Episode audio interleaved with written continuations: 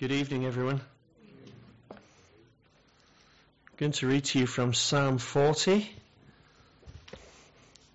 I'm going to read the whole psalm from the New King James Version, though I'm only really going to concentrate particularly on the first three verses of it, but I'll refer to other verses as I go along as well. Psalm 40 says this. I waited patiently for the Lord, and he inclined to me and heard my cry. He also brought me up out of a horrible pit, out of the miry clay, and set my feet upon a rock, and established my steps. He has put a new song in my mouth, praise to our God. Many will see it and fear and will trust in the Lord. Blessed is that man who makes the Lord his trust, and does not respect the proud, nor such as turn aside to lies. Many, O Lord my God, are your wonderful works which you have done, and your thoughts toward us cannot be recounted to you in order. If I would declare and speak of them, they are more than can be numbered. Sacrifice and offering you did not desire my ears you have opened. Burnt offerings and sin offering you did not require. Then I said, Behold, I come. In the scroll of the book it is written of me. I delight to do your will, O my God, and your law is within my heart. I have proclaimed the good news of righteousness in the great assembly. Indeed, I do not restrain my lips, O Lord, you yourself know. I have not hidden your righteousness within my heart. I have declared your faithfulness and your salvation. I have not concealed your loving kindness and your truth from that great assembly. Do not withhold your tender mercies from me, O Lord. Let your loving kindness and your truth continually preserve me. For innumerable evils have surrounded me. My iniquities have overtaken me, so that I'm not able to look up. They are more than the hairs of my head. Therefore my heart fails me. Be pleased, O Lord, to deliver me. O Lord, make haste to help me. Let them be ashamed and brought to mutual confusion who, who seek to destroy my life. Let them be driven backward and brought to dishonour who wish me evil. Let them be confounded because of their shame who say to me, Aha, aha. Let all those who seek you rejoice and be glad in you. Let such as love your salvation say continually, The Lord be magnified. But I am poor and needy, yet the Lord thinks upon me. You are my help and my deliverer. Do not delay, O my God. Let's just pray. Father, we do want to thank you for your word. Thank you that we're able to worship you tonight in in uh, song, in, through prayer, and now through your word. And we pray, Father, that you'll speak to each one of us from your word. Pray, Father, that there'll be something there that would comfort us, help us, assure us. Lord, we want to love you. We want to hear from you. So come and speak through your Holy Spirit. Have your way, we pray. In Jesus' name. Amen.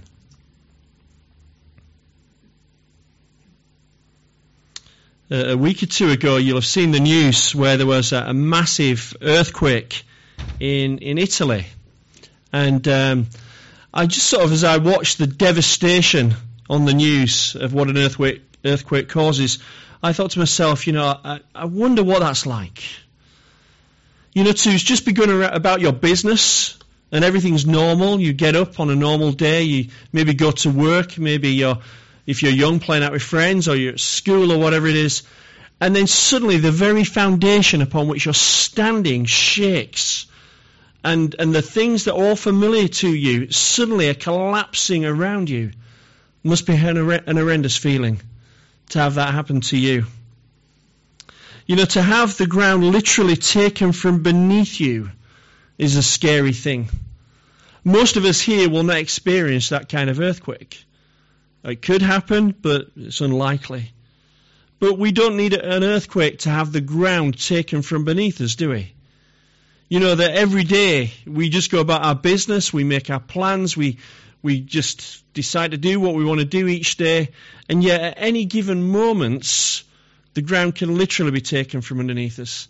Something can befall us, or our family, or our church, or something that will just shake us to our foundations. And we can go from instant, an instant peace and joy to a hopelessness and a despair. We as believers in the Lord Jesus Christ are not exempt from these troubles. The Bible tells us it rains on the just and the unjust. In John 16:33 Jesus said these words. He said, "These things I've spoken to you, that in me you may have peace. In the world you will have tribulation, but be of good cheer, I have overcome the world."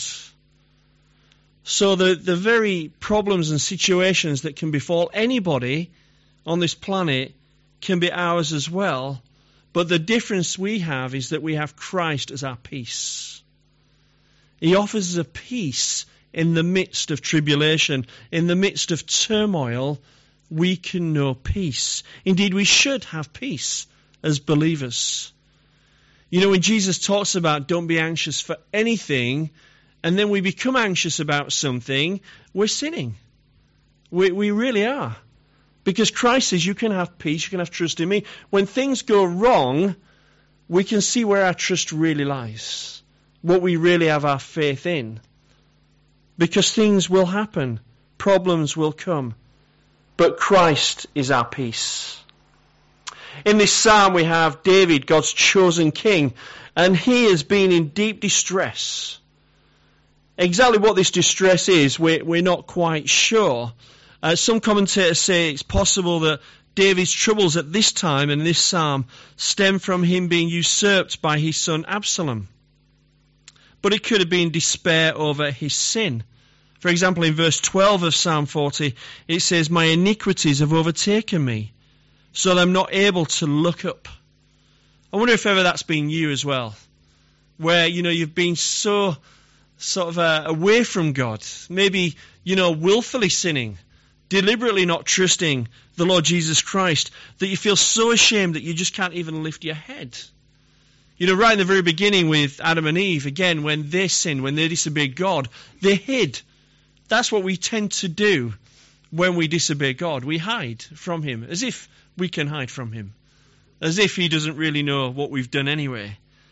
But we feel a guilt, and so we should feel bad about those things.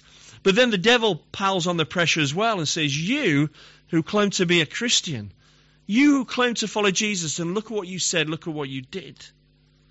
And it seems that David's iniquities, whatever they were, and we know he was by no means perfect, had overtaken him so much so that he couldn't even look up anymore. So it could have been despair over his sin. It could have been that his enemies were trying to destroy him. That seems a, a recurrent theme for David in his life. You look at the Psalms that David wrote, there's a common theme to them. He's always like, Lord, help me, Lord, help me, Lord, help me, Lord, destroy those people who are after me. Just get rid of those scoffers, those who are laughing at me and, and um, bringing shame to your name. Lord, destroy them. So there's lots of things going on in David's life. He says in verse 14 and 15 of Psalm 40, he says, Let them be ashamed and, and brought to mutual confusion who seek to destroy my life. Let them be driven backward and brought to dishonor who wish me evil. Let they be confounded because of their shame, those who say to me, Aha, aha. Well, whatever's happening in David's life, in this psalm, David speaks of his deliverance from distress. Again, because of the situation with his son Absalom, some people say it's possibly this time that he gets restored to the throne, and then he goes on to praise God for his favour. I want to think tonight particularly about verses 1 to 3. There's so much in here, could have picked any few verses and, and spent uh, more than one week looking at these things. But the first thing I want us to think about, I've got three points, like all good preachers should have. Um, but the first point is this when you're in a pit, you need to wait on God. First thing is this when you're in a pit, you need to wait on God. It says in Psalm um, 40 here, it says that God delivered him from a pit. It says in verse 2 He also brought me up out of a horrible pit, out of the miry clay. Now, again, I think uh, as I've been sort of researching this and looking into it, the translation horrible pit is not the best translation. Some suggest that a better translation would be dungeon. Dungeon. Dungeon sounds worse than a pit. A pit could be just a small thing that you fall in and you struggle to get out. But a dungeon suggests something even deeper. Some place maybe where there's no light and no escape and you can only wait for deliverance. And when we think about pits and we think about what's going on in David's life here, the pit can be any of life's trials. Things happen that can lead even a child of God to despair. And perhaps there are things in your life and my life right now that are causing us to feel anxious, stressed, despair. Your pit could be poor health, the loss of a job, former friends that have turned against you, an unfaithful partner, rebellious children, debt, or any other overwhelming problem. You may be responsible for being in the pit yourself somewhat. Or it may be that you're the victim of the sin of others. David's situation seems to be a combination of the two. He's down, he's depressed, he's deep, he can't look up from his iniquities, he's got people chasing after him, people around him rallying against him. He had troubles without and within. But in this particular psalm, he's articulating his frustration and his despair. But imagine if you couldn't articulate it. Last night, um, it was just me, Beth, and Joel at home, and I said, "Do you want to watch a film?" And I don't know where Beth's got it from, but she's into. She wants to watch anything that's to do with royal family. And then she made me watch a film the other week called A Royal Night Out. I don't know if you've seen that. No, you don't want to watch it. It's pants. It's just, it's not good. It's rubbish. But, uh, but last night she saw on Netflix that we could watch The King's Speech. So we decided to watch that. Has anybody seen The King's Speech? Yeah, a few people seen it. Uh, it's just really interesting. There's one part in the film where the the uh, Bertie, who's going to be King George the Sixth, is, is with his uh, his dad, his father, current king, King George the Fifth, and he's trying to get Bertie to speak. He said, "Come on, you know, one day you're going to have to make these announcements on the radio. I want you to speak." And of course, Bertie's got a stutter, and he's trying his best, and his dad's just getting so frustrated with him. He starts saying to him, "Look, just just take it easy." Just calm down. You know, just just take your time. Come on, lad, just spit it out. Come on, lad, just read what it says. And poor Bertie's getting in such a fluster because he can't speak properly. He's the child of a king, and he shouldn't have difficulties, right? At least that's what his father thought. There's a real frustration, isn't there, when you're struggling, when you're in a pit and people don't understand. There's a, there's a real frustration, isn't there, when you can't articulate why you're in that pit. I don't know if you've ever been there. Why you're down and despairing and things are difficult and you're depressed. And people are saying, just snap out of it.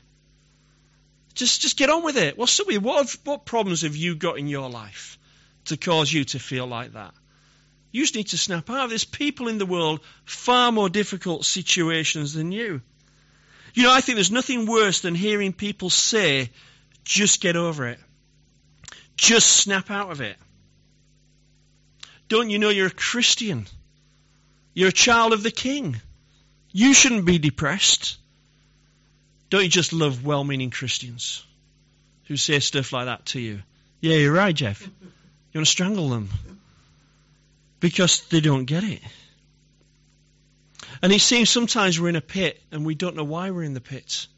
It seems sometimes for David as well, and you read in lots of the Psalms that people are despairing and they're depressed. Might not use that word, but we would use that word today.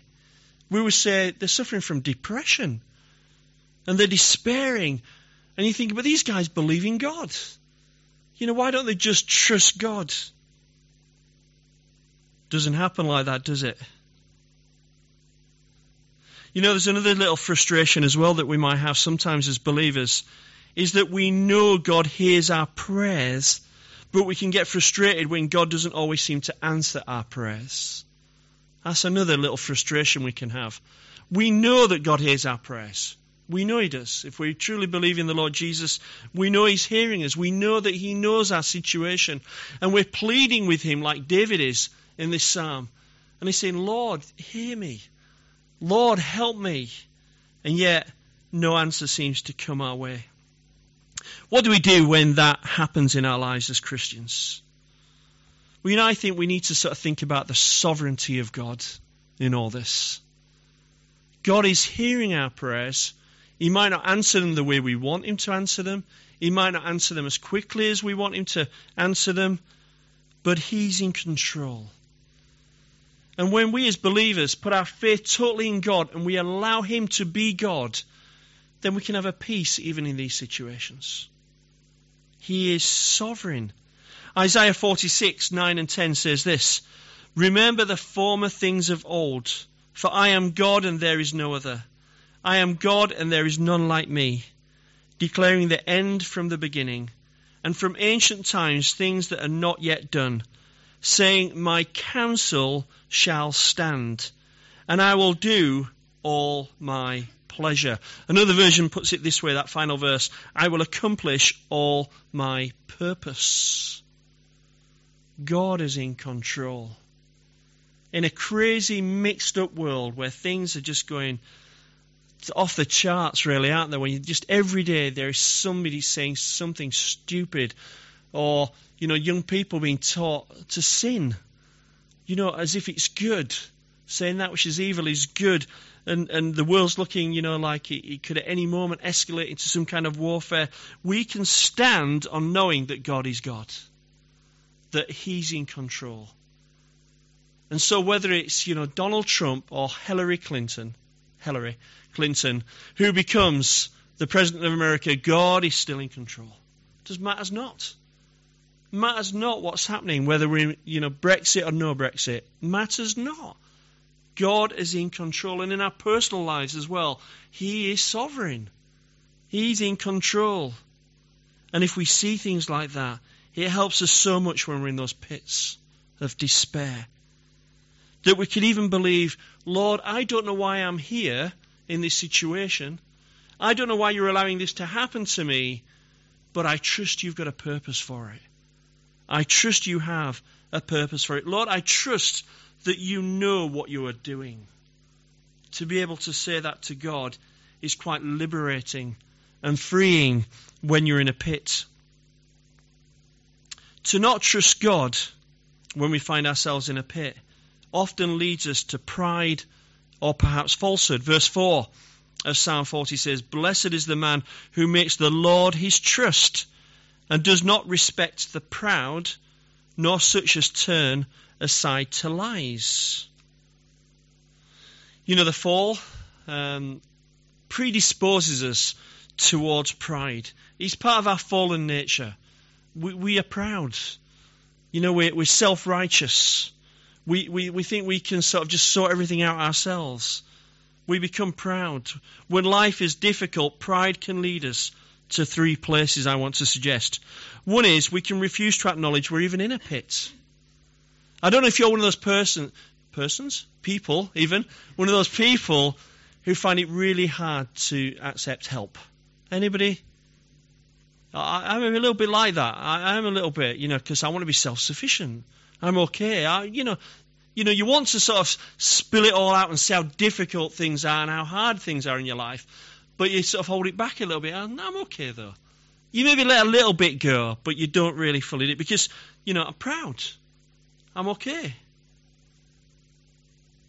Maybe that's a problem some of us have. A second thing we can have is that we can fool ourselves into believing we can pull ourselves out of the pit. You know, we, we can just we can sort ourselves out. Don't really need anybody. I'm okay. I, am you know, I'm in a pit now, and things my, my life's a bit of a mess now. But I, but I can get out of it. It's okay. And then what happens? You go further and further into the pit.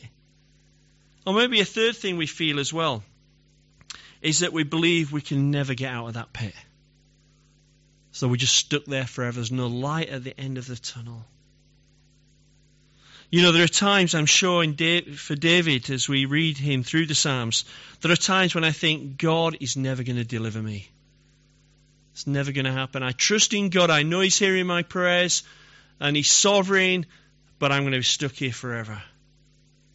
And that's what the enemy wants you to believe.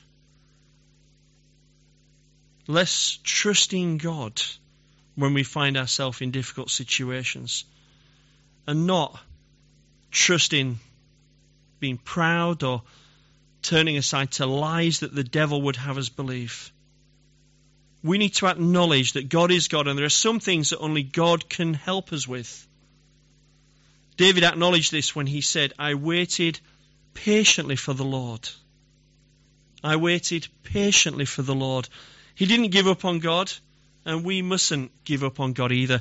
2 Corinthians 4 16 and 17, the Apostle Paul, speaking to the church at Corinth, said this Therefore, we do not lose heart, even though our outward man is perishing, yet the inward man is being renewed day by day. For our light affliction, which is but for a moment, is working for us a far more exceeding and eternal weight of glory. While we do not look at the things which are seen, but are, th- but the things which are not seen. For the things which are seen are temporary, but the things which are not seen are eternal. See, the Apostle Paul had an eternal perspective. You know, we can get stuck in this life and in this world and what's happening, and yet we lose our eternal perspective. If we're trusting in the Lord Jesus Christ, we have an eternal perspective. We have eternal life. What we experience here is but a moment in time. It's nothing. We need to look to the day when the Lord Jesus is going to return, or we're going to pass away and going to spend eternity with Him. We have a glorious hope. It should make us happy. It should make us be able to cope with whatever situation. The Apostle Paul found that he was always in danger. The, for Paul, people were always after him. You know, he was shipwrecked more than anybody, probably, and beaten more than anybody, and locked up more than anybody, and all these things. And all the time, he just saw it as an opportunity to say, Jesus, you're my Lord. You're my Savior. Can you imagine being a Roman guard chained to the Apostle Paul? What a nightmare for that guard. I mean, Paul wouldn't have left him alone. You could just see this guard sort of trying to pass him on to someone else all the time. Lord, you, you know, you take him. It's your turn now. Because everything that happened in that man's life, he saw as an opportunity to, to progress the gospel. And David in Psalm 40 here, he's going to come through this situation and he's going to give praise to God. Everything that happens in our life, there's an opportunity to praise God. So when you're in a pit, you need to wait on God. The second thing is this when you're in a pit, you need to wait patiently. You need to wait patiently. I don't know if I was in a literal pit whether I'd be very patient. Uh, I don't know about you. I think I don't know. I don't know if this is true or not, but I think I've got a little bit of a problem with confined spaces. You know, my uh, my wife, Kath, we, we've got a rabbit at home, and um, she bought, she, she kept saying to me, you know, we need to buy something for the rabbit because it, it, gets a bit bored and stuff. So she says, I don't know how she can tell it gets bored. You know, I, I don't know how you can tell that, but she gets bored. So she brought, she bought these things for the back garden. They're like runners. They're like, sort of like, um, just tubes um, that she can, the, the rabbit can run through. And you can attach them to each other and they can run up and down and that lot. It's like she's having fun. But for some unknown reason, before we put them out in the back garden, Kath thought it'd be funny if I stuck one on my head. I don't know why. And it's quite a long sort of tube. And in the middle, it's got a hole so the, so the other bit can attach to it. So she thought it'd be funny, you know, if I not only just put it on top of my head, I pull it down so that whole bit is where my face is and she could take a picture of me. She's got pictures of me, don't ask to see them. But I was trying to get it off then, and it wasn't coming off really easily. And I could find myself panicking a little bit. And I'm thinking, this might be fun for a rabbit, but it ain't funny for me. And I'm trying to get it off. And then I sort of yanked it off quickly because I was panicking and sort of like bruised my nose, took skin off my nose or something. Confined, I don't know uh, what you'd be like in a pit or a confined space. I wouldn't like it. I don't think I'd be very patient. But the pits that we're thinking about, the pits of despair, the pits where we have all kinds of problems in our life, we need to wait patiently for the Lord to deliver us. David said, I waited patiently for the Lord. In the Hebrew, there's almost like this double meaning there. It's almost like I waited patiently. It's almost like I patiently waited patiently. He, it's like I had to be patient for the Lord to turn up. And he needed the Lord to turn up because there was no other way that he could escape the pit that he found himself in. Sometimes that's us too, isn't it? You know, we, we have answers for all kinds of problems in our world today. We can go to the doctors, go to the hospital, go to friends. If we're in debt, we could borrow some. Uh, you know, if re- relationship problems, you know, we can maybe get counselling, or if that doesn't work out, just get another partner. There's, there's all kinds of things that people think and scheme to sort themselves out. But sometimes things happen in such a way that you can do nothing if the Lord doesn't turn up. We need God to turn up. Psalm 121, verses 1 and 2, famous verses says, I will lift up my eyes to the hills from whence comes my help. My help comes from the Lord who made heaven and earth. Sometimes only God can act, can do something for us. You've heard the story, I'm sure you've heard it, but I'm going to tell you again anyway, of, of George Muller. There's a Christian social reformer from the Victorian era. and uh, it says this is in November 1844. I began to pray for the conversion of five individuals. I prayed every day without a single intermission, whether sick or in health, on the land, on the sea, or whatever the pressure of my engagements might be. Eighteen months passed before the first of the five was converted. I thanked God and prayed on for the others. Five years elapsed, and then the second was converted. I thanked God for the second and prayed on for the other three. Day by day I continued to pray for them, and six years passed before the third was converted. I thanked God for these three and went on praying for the other two. These two remained unconverted. 36 years later, he wrote that the other two, uh, sons of one of Muller's, Muller's friends, were still not converted. And he wrote, But I hope in God, I pray on and look for the answer. They are not converted yet, but they will be. In 1897, 52 years after he began to pray, these two men were finally converted after Muller had died. Muller understood what Jesus meant when he told his disciples that they should always pray and not give up. That's a patient man. That's someone who's petitioning God constantly and allowing God to deal with situations in his own time. All those guys got converted. Praise God. Persistence in prayer. Patience in affliction when we're in that pit, when we're in that difficult place, we have to do what David says. We need to wait patiently for God to answer. Why does God allow us to go through difficult times? Why doesn't He always answer straight away? Why doesn't He take the affliction away immediately? Well, I want to suggest a few things. I think, first and foremost, these afflictions can keep us dependent on Him. You know, in the Apostle Paul, had a thorn in the flesh, and he said, I prayed to the Lord to take it away. And the Lord said, My grace is sufficient for you. I'm not take it away. You're going to remain dependent upon me. You know, sometimes I believe the Lord allows things to happen so we remain dependent upon Him, so we keep our eyes on Him. God allows us to go through difficult times sometimes as well so that we can help others. You know, if you've been through a situation a very difficult, maybe a life threatening situation, and you come through that and you're praising God for that, you can help someone else in that situation, can't you? I met a lady in the last couple of years who was 40 years a Jehovah's Witness.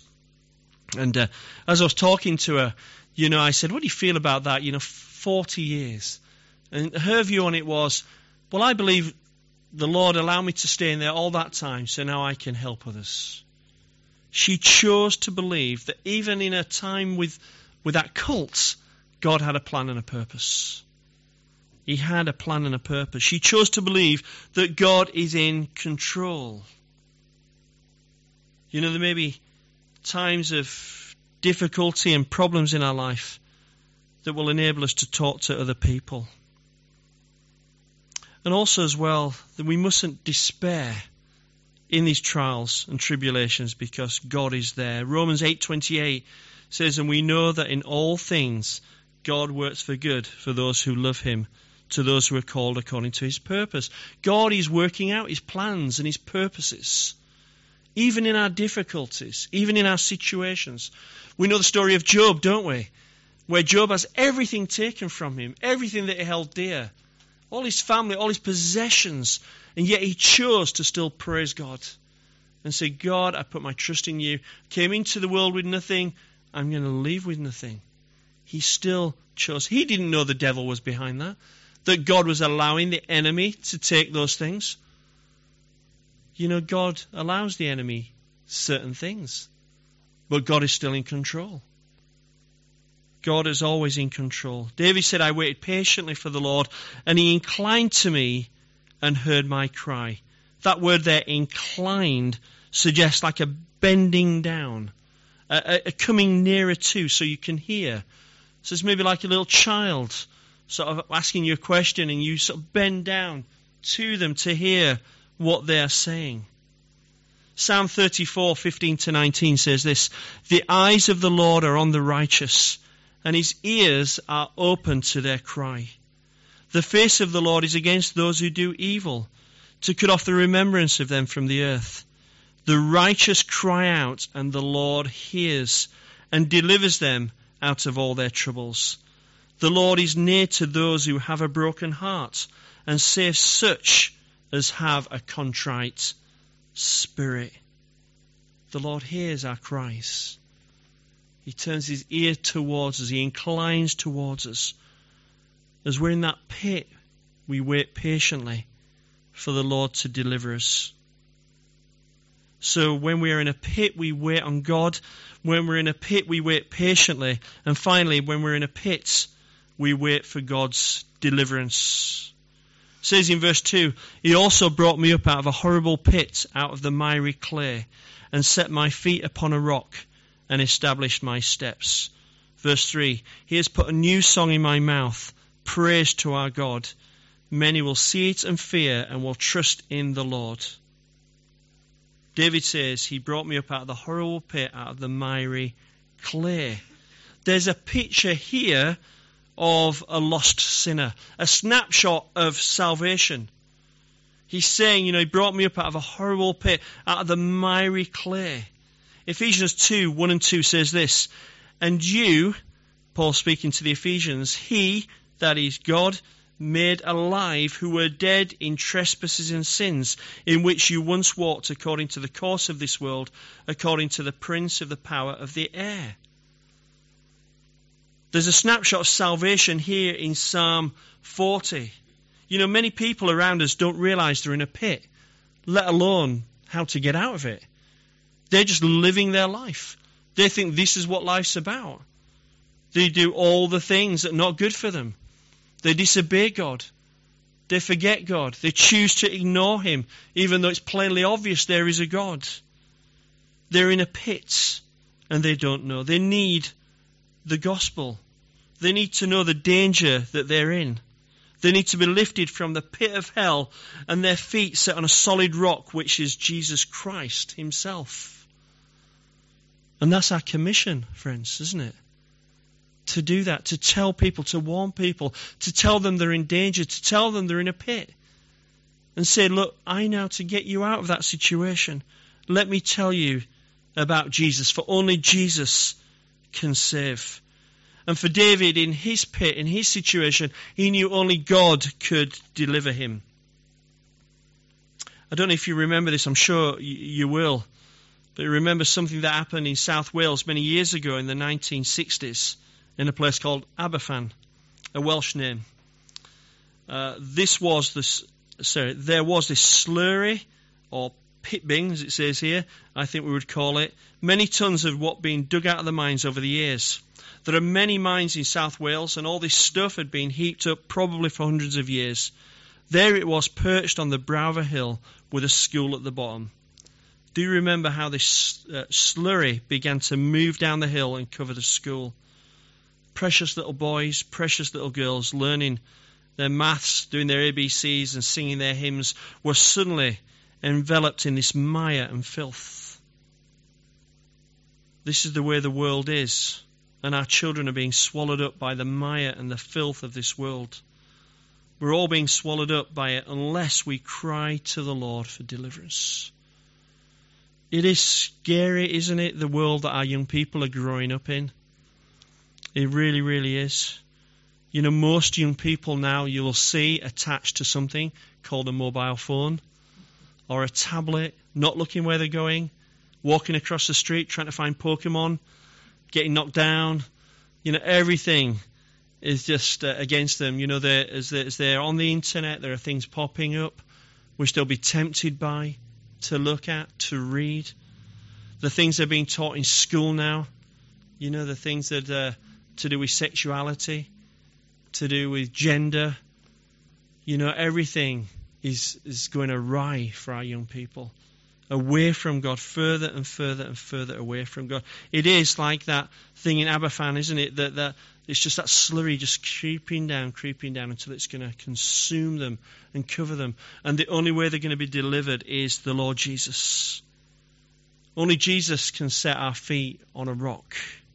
Only Jesus can give us a sure foundation. Only Jesus can fully give us life and life in all fullness. You know, just because we're Christians doesn't mean we get it all right or we don't have any problems. We've already said that. We can still have storms in our life, but we can have calm in the storm. In um, back in the 18th century, again, I probably said this before today. I'd be amazed if I hadn't. But again, just a story of John Wesley on a ship traveling to America, and the storms are raging around him, and Wesley is fearing for his life, and he sees over uh, on a corner of the ship these Moravians who are just singing praise to God, and it challenges him. He's like, "There's a storm raging, we're gonna die, and you guys are singing and praising God." They had something that he didn't yet have, the peace of God an assurance of their salvation. You know, when we're assured of our salvation, and Pastor Phil's been preaching about this the last two Sunday mornings, when we know who we are and to whom we belong, and we're assured that we belong to Him, then no storms that befall us can rock our foundations because we're secure in the hand of Jesus. And when God delivers you, you go from despair to delight. You sing a new song. You have a new heart, new thinking, and a new hope. Don't you just love to hear testimonies of people who've been really in the world? You know, and really sort of, I don't know, into drugs and sex and money and whatever it might be. Just their life is just a mess. They're in a pit. And God delivers them. And then they stood before us telling you how Jesus redeemed them. Ah, they're just amazing, aren't they? and they're singing a new song to their God. This is what David says. He says, When I was delivered out of the pit, out of the miry clay, when I was set on a firm rock, I began to sing a new song to my God. 2 Corinthians 5:17 Therefore if anyone is in Christ he is a new creation all things have passed away behold all things have become new newness of life. And that newness is not just for when you're saved, that newness can be for now. A fresh newness. You can know Jesus afresh again, revealed anew. So if you're in a pit tonight, if you're in a difficult situation, whatever that pit is for you, God can restore you and put you firmly on the rock of Jesus again. He can do that. He wants to do that. David says that he was taken out of the pit, out of the miry clay, set his feet on a rock. God established his steps. He put a new song in his mouth. We want to praise God. He says, Many will see it and will trust in the Lord. God's deliverance brings great joy to David, but he says, Many will see it and fear and will trust in the Lord. So your deliverance from the pit, God can use to draw others to himself. This is apparently a true story I found as I was looking for illustrations and stories. But it says this. It says Pastor Steve Yeschek, great name, from Crystal Lake, Illinois, lost his sister Judy after a five year battle with cancer. She was a woman who, as Steve described her, was a party animal, a big drinker with a self contented lifestyle. She was someone everybody loved because she exuded excitement and a thrill for life. When Steve tried to share Jesus with her over the years, she would laugh it off and keep partying. But at the age of 44, her world caved in. She found out that she had cancer. She later learned her husband had cancer too. Adding to the devastation of these two blows, she discovered her husband was having an affair. He subsequently announced he didn't love her anymore and left her. It was in that context that she began to ask eternal questions and soon prayed to receive Jesus as her Saviour. See, she had to get to a pit, to rock bottom, before she could see her need. From that time until her death, Jesus and His Word and purpose became her priority. With the same gusto she lived her life as an unbeliever, she now approached her new life in Christ the same way. Her greatest aim was winning others to Christ. She boldly shared her faith, even as she was undergoing surgery after surgery, praying for a miraculous healing from the Lord. Judy ultimately came to see that the greater miracle would be for her friends and family to come to know Christ. Even as she struggled for every breath, she talked her way out of the hospital about 10 days before her death so she could be baptized and publicly proclaim Christ as her only way of salvation. Judy invited everyone she knew, she knew to come to her baptism service. Under the Spirit's anointing, she powerfully and urgently shared her testimony her 84 year old father came to faith in Christ that night and was baptized, along with her ex husband, a number of nieces, a college roommate who was also a New Age cultist, her aunt, her sister, and others. Ten days later, Judy died. Even still, more people came to know the Saviour. When Steve read the message she had prepared for her own funeral service, another 100 people prayed to receive Christ that day. Wow. Wow. In her pit of despair, she sees her need. She's delivered. She comes to know Jesus. And many saw it and feared and came to trust in the Lord. The Lord has a plan for everything, friends. He really, really does. Even the worst situations, the worst scenario, he is working out his plans and his purposes. In David's life, in this, in, through his life, in these Psalms, in our lives and our tribulations and our trials, you know, there's no greater testimony than a changed life, a life changed by Jesus. You know, we have a number of people coming to our church on any given week through some of our ministries, some desperately needy people. And the only person that can change their life is Jesus. He's the only one that can take them out of their pit, from out of the miry clay, and put them on a firm foundation. He's the only one that can do that. They need Jesus. So, just in closing, we need to think about these things when we're in a pit. We need to wait on God. When we're in a pit, we need to wait patiently. When we're in a pit, we need to wait for God's deliverance. Do you feel like you're in a pit right now? And let me just leave a couple of verses of scripture to encourage you. Psalm 34:18 says, "The Lord is near to those who have a broken heart, and saves such as have a contrite spirit." Don't despair. God's in control. And Revelation 21:4, "And God will wipe away every tear from their eyes. There shall be no more death, nor sorrow, nor crying. There shall be no more pain, for the former things have passed away. Amen. Let's just pray. Father, we want to thank you that you are with us, whatever our circumstances. Lord, I pray you'd help us not to allow our circumstances to dictate our relationship with you, but rather we'll see you in every circumstance. I want to pray for my brothers and sisters here tonight, Lord maybe many in a pit of despair, struggling with something in their life, just uh, concerned for their health, their, their finances, their, their relationships, their future, their family. Lord, whatever it is, whatever that pit might be, I pray, Father, that they'll find you right there with them. And that, Father God, you will deliver them from that pit, that you will answer their prayers. And whatever it is, Lord, that they need, Lord, I pray that you'll incline your ear towards them and that, Lord, you'll answer because you're a loving God, slow to anger, abounding in grace. And we thank you, Father, that you love us so much that we can trust you that whatever is happening in our lives, we know you're in control.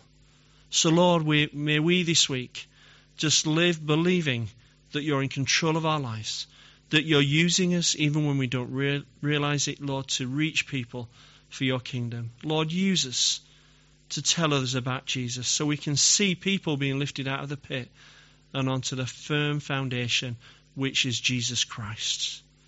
So, Lord, we say we love you. We thank you for your precious grace and your mercy and your love towards us. Lord, speak to us, be with us, help us this, this week, we pray. In Jesus' name.